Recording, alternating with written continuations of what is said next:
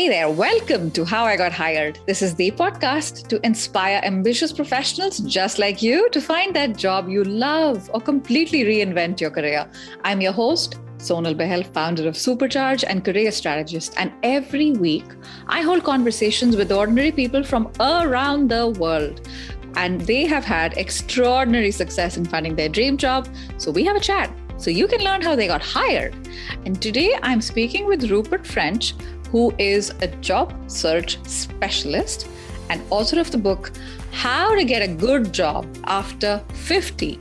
But Rupert is not like your other run of the mill coaches. Firstly, Rupert has been helping disadvantaged job seekers for over 40 years. Second, he is my first guest from the beautiful island state of Tasmania in Australia. So, literally, the other part of the world. And third, Rupert is my first octogenarian guest. How cool is that? He's 83 years young, continues to work tirelessly to help those who need it the most. So I can't wait to have this conversation and learn and take copious amounts of notes with Rupert. Hey, Rupert, very warm welcome to the show. Well, thank you, Sonal. Appreciate you being it's here. It's very nice to be here. It's great to have you here. So, Rupert, we're going to get cracking. And before we talk about the present and the future. I like to dig in a little bit in my, you know, guests' pasts, you know, the dark and the beautiful past. So you started out as a teacher, which we say in India is one of the most noble professions out there. So I want to know did you always want to be a teacher? Well, actually, no. And I didn't start out as a teacher. I actually dropped out of high school at year 10, and I was a oh. total failure at school. Ooh. But I then joined the army, and I was in the army for seven years, the British Army. Um, and then I became a journalist, and I was all over the place with journalism, ending up in Sydney as uh, at the Sydney Morning Herald. Fabulous job, terrible hours. And then I got a chance to go to university in my 30s. So I went to university and came away with an honors degree and a wife. And um, did you say honors degree and a wife in that order? eh, well, I think I got the wife before the honors. Oh, wait a okay. minute. No, we graduated. We graduated. We we got married the week after we graduated. Oh.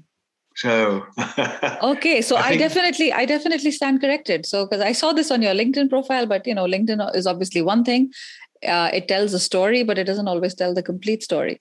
So you did no. your graduation uh, well into your 30s. I see. Well into my 30s, yes. I was uh-huh. 35. And, and what made you leave journalism? Did you say terrible hours? Um, yes, I got the job uh, 24 hours after arriving in Australia, and I knew nobody in Sydney. And, and sorry, I'm going to interrupt you again, Rupert. Why Australia? Yes. Why Australia? Uh, because I was chasing a an Australian girl that I'd met in in London, and uh, um, I ran out of a job in in England.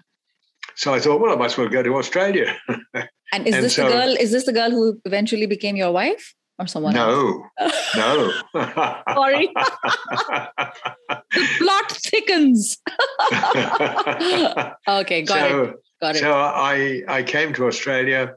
Um, she did arrange for me to have an interview on the first day i was in, Austra- in australia with um, someone at the sydney morning herald and they asked me to start the next day so i did. Ooh. but my, my hours were from four o'clock in the afternoon till two in the morning. Mm-hmm. Mm-hmm. And my weekend was Wednesday and Thursday. Mm-hmm. And if you don't know anybody, my social mm-hmm. life was drinking at the Journos Club, mm. which mm, really hadn't got much future to it. Mm. So I then um, I took a few days leave uh, from the Sydney Morning Herald, um, met up with another friend of my original friend, mm-hmm. and she said, "What about uni? They're very a, a particular university. What about them? They're kind to old people. You don't have to have finished high school." Mm-hmm. So I said, "Well, that sounds good." So I, I went to university, thoroughly enjoyed it, and uh, as I say, succeeded. Came away with succeeded on both counts. Well, that's wonderful. So, that is, does that mean that you did university without having completed your high school diploma? Yes. That is wonderful that they had an open mind to allow you to do that because we are now what 50 years later and that is still not that common rupert so i would say they were a, a little ahead of their time would you agree um, i think they were at, at, that time yes i think they were. Um, but i think it's important that some people school just doesn't suit some yeah, people. you're very right and, you're very right. and yeah. they can they can sail through university after failing school yeah, that is so interesting because at the end of the day, you're learning, but you're challenged in so many different ways. And it just also shows how ancient some school practices, education practices are. So, so talk to us about how did you bump into the teaching profession? Um, basically, having got married, um, we were both studying for master's degrees at the time. But I was thinking, now that I'm married, I ought to be earning money rather than living on a government grant. Mm-hmm. So I got sort of toey and was looking around for opportunities. My wife was um, on a teaching scholarship, so she was she was honor bound to teach for two years. Mm-hmm. Um, and I found a um, a very generous scholarship offered in Tasmania for graduate teachers to go and study uh, for a, a, teaching diploma on top of their degree and then teach in Tasmania. So mm. I persuaded my wife to take that. and we both applied and we both got it. So and, you, you get um, on a you get on a plane, you leave Sydney, you come to Tasmania, and the rest is history. Yeah, that's it. Yeah, that's it and and was it easy or or how would you say difficult to get a job as a teacher um, with the very varied career that you'd had? Do you remember like interviewing and all that hiring process? Um, i can and uh, for me actually and i don't i was i no was no job search expert at that time but for me i found it easy. Um, we were interviewed in new south wales. Um, and we came down here. Uh, the difficult part was actually doing the teaching once you'd finished your uh, teaching diploma. Uh, yeah. they taught it. They taught us all sorts of theory, but they didn't teach us how to manage classrooms and and, and that's kids really important. And, oh my gosh absolutely. So that is so interesting. I've never heard this answer before. Getting the job wasn't hard. Keeping it was a different ball game yes um, that's right. ball game altogether. Yeah. uh, I, I totally hear you. And i'm guessing what um, rupert good old fashioned you know practice and perseverance is is what made you want to continue? Well yes. Um, that's that is quite true. Plus the fact of course then I, by that time i I was supporting three daughters. Hmm. So the pressure. Oh yeah, you were like, I'm going to make it work. Hell, come hell or high water. that's about it. Yes. Yeah, I, so I understand that. I understand that. Uh, fantastic. So Rupert, what is it that then gravitated you towards those from underprivileged backgrounds? Well, at the country school where I was teaching, we found that in 1981 there was a sudden there was a sudden drop in in employment, mm. and we realised that one third of our students mm. were going to leave school and be unemployed for the foreseeable future. So, with a few others, mm-hmm. um, we got started and we put together a a government funded project for unemployed youth. Mm-hmm and we were very work oriented, very. Um, we got our knuckles rapped quite a lot of times by um, the powers that be, but always with a smile, because our kids came out. They they, they a loved it, um, and b they came out and got jobs, so that was great. Uh, we were very work oriented. We we had uh, work work pools where they could mow lawns for people and get paid. Uh, they made ladders and dog kennels and other things for sale in a woodwork shop. Um, it was great. Mm. And they developed a lot of confidence. Mm-hmm. And I've always thought that confidence is the key to getting a job. Mm. So, yeah, yeah. So that was um, yeah. so that, that was that was great. I have enjoyed working with underprivileged people. Mm. I, I, in fact, enjoyed working with underprivileged people in the army. Mm-hmm. I had my own. I was an officer, mm. but um, I had troops who were um, national servicemen. I had troops who were regulars. I had troops who were, you know, real battlers, and um, it was it was a privilege to mm. to help them and look after them. Right. Privilege is an overused word. yeah, honor, honor, and a privilege. I I understand that, and you know, you worked so closely, Rupert. Um, you've worked with people from across right different sectors different backgrounds I'd like you to share with us three timeless job search strategies that you have seen work over and over again, whether it's 1981, 1991, 2021. We're talking what 40 years later, and there are some classics. Um, I'd I'd love to hear about it. I'm a bit greedy, so about three. there, there, there are there are indeed uh, three very important mm-hmm. um, points to beating any form of discrimination, mm-hmm. and I'm including in that the the uh, discrimination against unemployed people that you mentioned when you were talking to Matt yes. Pritchard. Yes, um, yes, yes, and also you you know uh, edu- lack of educational qualification, uh, gender, age, ethnicity. There is so much that yes. we think is we think is stacked against us the discrimination exists and um, it it goes on exists. It's not going to stop. Mm. Um, discrimination, though, I don't believe that most employers consciously discriminated against and said, "I'm not going to have that person because he's too old, or that person because he's too young." Yeah. Uh, um, I think that they have in their mind a picture of the ideal candidate, their, their, their vision of the ideal candidate, and those that don't fit that picture get sort of automatically discriminated against. Mm. So the way to um, to beat that is to show skills um, and what you're about, make yourself known to the organization before your application hits the desk. Now, there are three very important uh, ingredients to that. The first is to build your confidence. Mm. And there are lots of deliberate, practical, easy steps for building mm. confidence. Mm-hmm. And um, it, for, for, example, um, just well, the the first example is keeping physically fit, making exercise a daily part of your job search campaign. Mm. Um, another one which I used is laughter.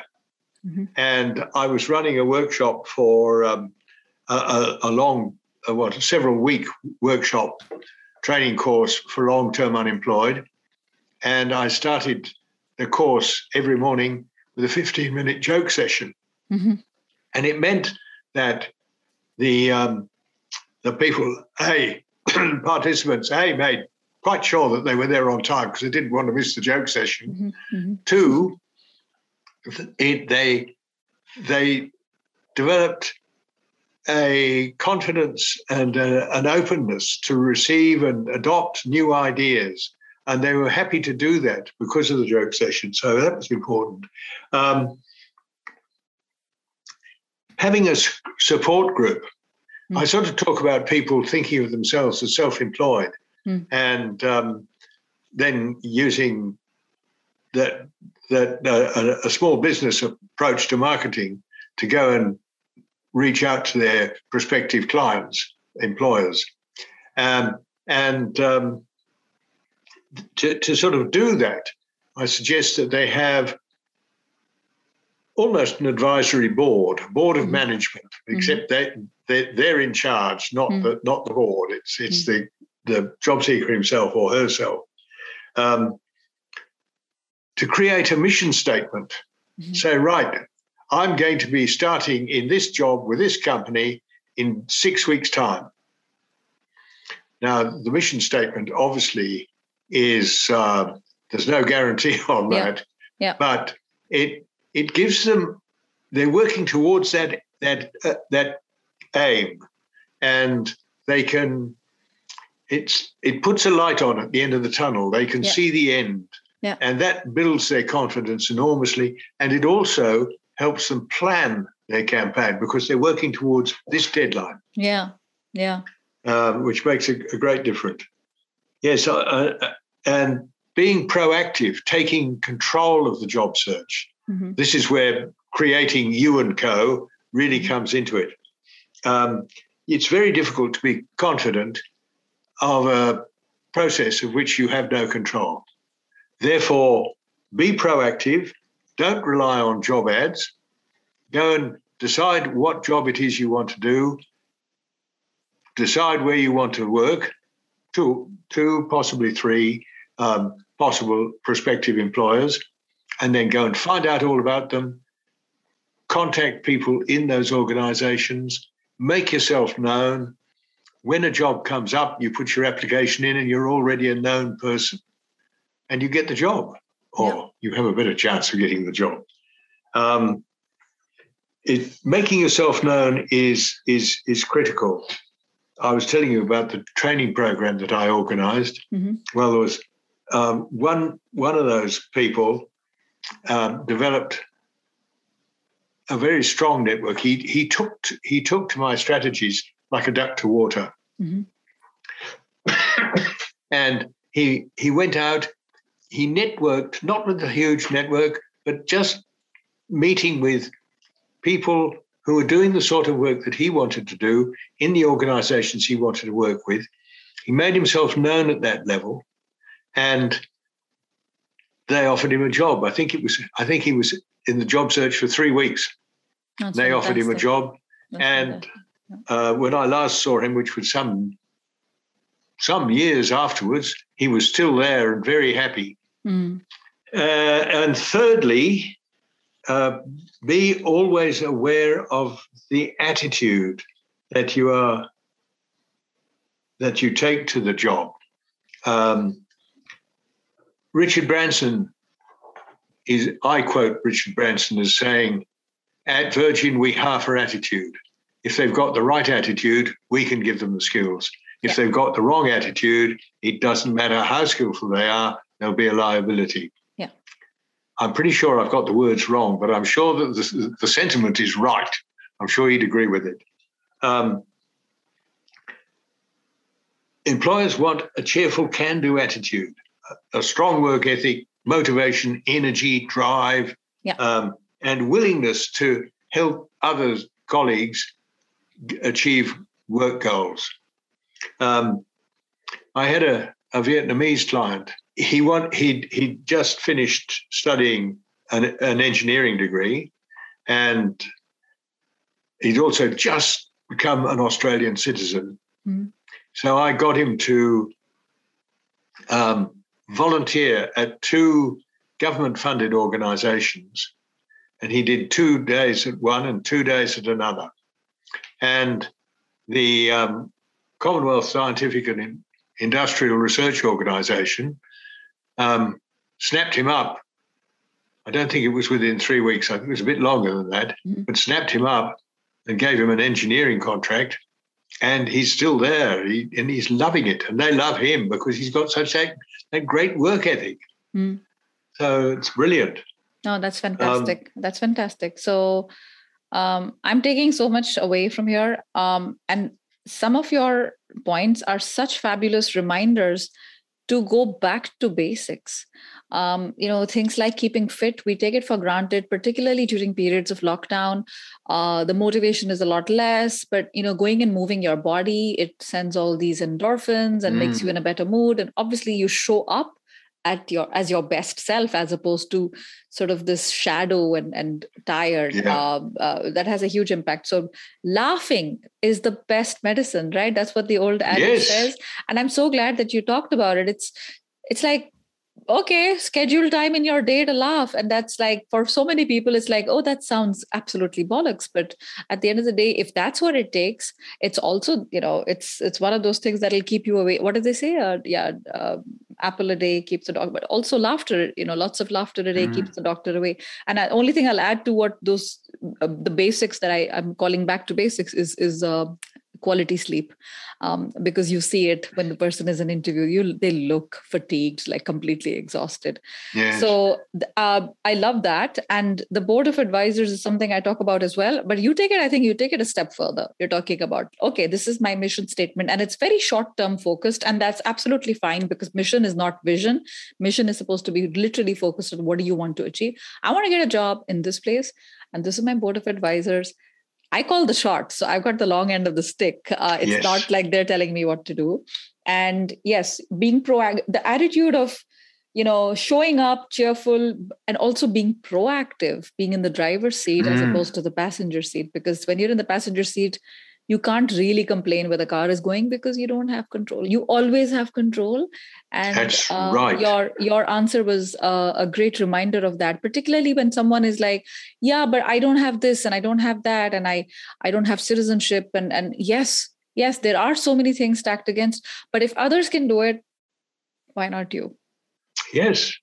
Yeah yes i have a client at the moment who's hasn't got citizenship yet and she's mm-hmm. just uh, left it a bit too late to apply for a, a government job mm. for which she needs citizenship. Mm. So I said, all right, well let's let's get that citizenship and then we'll apply because there'll be more of those jobs coming up in the future. So getting her ready, building yeah. up confidence. Yeah, no, I, uh, I I can understand that, and so Rupert, you've been at this a while. I would even say longer than some of my listeners have been alive uh, or in diapers. so, what are your plans? You know, any plans to hang up the old boots and retire, or you're like, hey, I'm just getting started? What's happening with you? Well, there's a there's an Australian um, saying that uh, when you're on a good thing, stick to it. Mm. Um, it actually it was actually an advertising slogan for one of those sticky fly papers, you know. How appropriate. fortunately, fortunately, it's got a nicer a nicer meaning now. But it means that so I will it, say then it stuck with you. The saying. yeah, it stuck with me. Yes. I like that. Yes, um, it's it's um, you know I'm I I I enjoy writing and I enjoy job search and I enjoy helping people. And if I can put that together and keep on writing, and I do see the odd client, I am mm. still seeing, I've got three clients at the moment, mm. which is not enough to run a business, but it's mm. enough to keep me going. Mm-hmm. Um, and um, I find that, that that's a great help. Mm. The other thing is that there are far too few people who are actually working on researching and propo- proposing um, effective job search uh, strategies. M- most people in the career development industry, this is my feeling in, in Australia, are more concerned with getting people, helping people choose the correct career path mm-hmm. rather than getting into it. Mm. Mm. And I think that, you know, we've until there are other people there to pick up the baton, I think I should keep it keep on going. Yeah, yeah, your your, so I just work hope is I not can. finished. Yeah, I understand. Your work is not finished. Um, no, that's a really great point. Career counseling, all of that is a very specialized space and it's a very understood space. But career coaching, job search coach, it's still a little mysterious terms of people don't really get it. Like, what do you do? Are you a recruiter? No. I help people be ready in front of recruiters. Yes. Um, which is never easy, but like you said, it is so satisfying when you see these people and you see the impact you've created on their life. Honestly, there's there's nothing better. Um, fantastic. So Rupert, we're coming close to the end, and there is this particular question I ask every single guest. When you look back on your wonderful, flourishing career, is there one standout defining moment that supercharged your career and helped you to move towards your current success? Well, I would have to say yes. It was that moment when I was teaching in 1981 when we realized that half, uh, well, a third of the students were going to be unemployed for the foreseeable future. And I thought we've got to do something about that. With others, we started that um, scheme for helping young, young unemployed. Mm. That went on into the 90s when it was all ages unemployed. And um, I suppose I was there for about 15 years on the board of those two um, organizations. Um, and then um, my position as a teacher was made redundant. Mm. So I did a, another postgraduate degree, this time in business, and set myself up as a job search coach. Um, I can't say that I was highly successful um, in running the business, but I helped an awful lot of people get jobs, and that was very satisfying. Um, in the business course, I discovered marketing. I did a marketing unit. And I said to myself, if small businesses can use these marketing programs, why can't job seekers use them? Yes. And so that was a defining moment and really helping me uh, work for you and co. You know, think of it, make a job seeker think of himself or herself as you and co. Mm-hmm. Um, mm-hmm it was in the 90s that I discovered William Bridges' Job Shift. I don't know whether you know it, mm-hmm.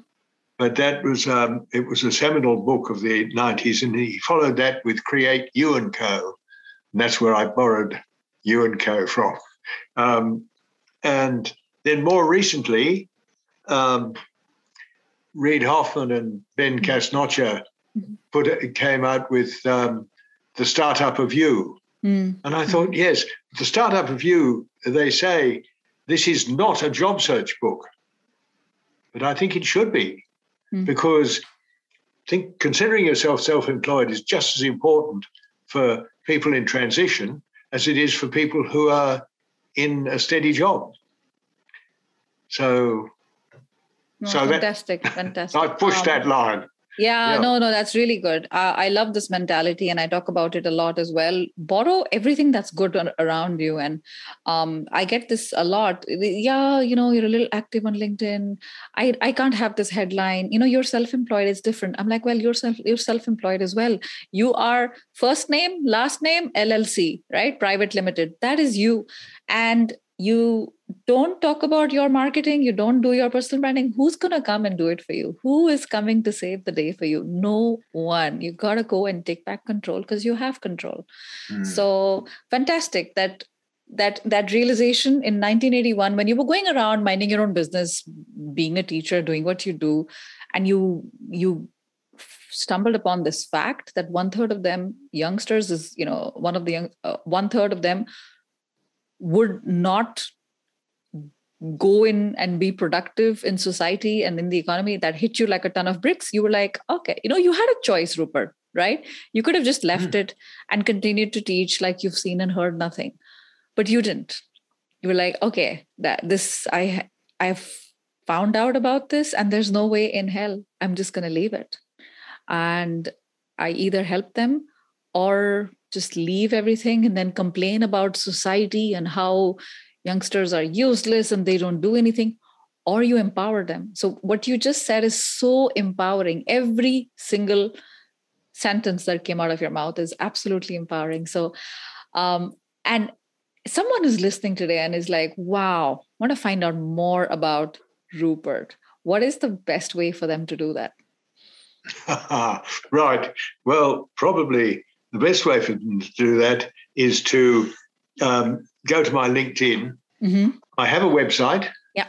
I'm hopeless at updating it. In fact, I don't even know how to update it, and it hasn't been updated for three or four years. But people still use it mm. and find it useful, and that's www.jobwinners.com.au. Okay. And then finally, um, if if they can find the book, there we are. Um, they can find me through the book. I Um, will I will put all if they links. if they Google Yeah. if they Google how to get a good job after fifty second edition, Yeah. they will find the book. Fantastic. That's got all my all my latest um, strategies in it, Yeah. and I hope people will find it helpful. Yeah, no, I, I understand that. Um, your LinkedIn profile, your website, as well as your book, I'll place everything in the show notes. Rupert, I'm half your age. I'm hopeless at updating my website. So there's like, oh, you know, it's some things we love, some things bring us joy and creativity, some things are like, you know, you, you gotta do Mhm. it. But, you know, I, I totally hear you. Um, I have to say, the only um, reference I've ever had of Tasmania is the Tasmanian devil. Heard of that? Yeah. Yes, And I, I would say I've seen this- them. yeah, oh yeah. So for me, this conversation has been with the Tasmanian angel, not the devil. oh, thank you. You're very welcome. Rupert, this has been such a pleasure. And thank you so much for your time and for sharing your wisdom with us. And I can't wait to see what else you come up with.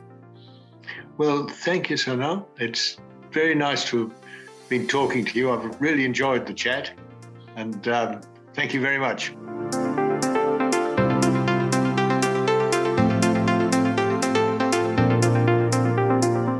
Hey, you made it till the end. That shows that you care about your career, and that means we need to hang out a little bit more. So, just a couple of things. A new podcast episode is dropped every single Monday. Wednesday, I take out one email which relates to your career and absolute amazing insights that I only share on email. So, if you want to subscribe, go to the link in my show notes. That's superchargeyourself.com forward slash newsletter. And finally, did you know I hang out on LinkedIn, YouTube, and Facebook live every single Friday at 2 p.m. Central European Time. So you are more than welcome to join me. Just follow the links in the show notes. And if you enjoyed this episode, maybe share it with three of your closest friends. And if you're feeling even more generous, leave me a fabulous review on Apple Podcasts. That really, really helps the discoverability of the show. So thank you so much for listening. Take care of yourself. And until next time, bye for now.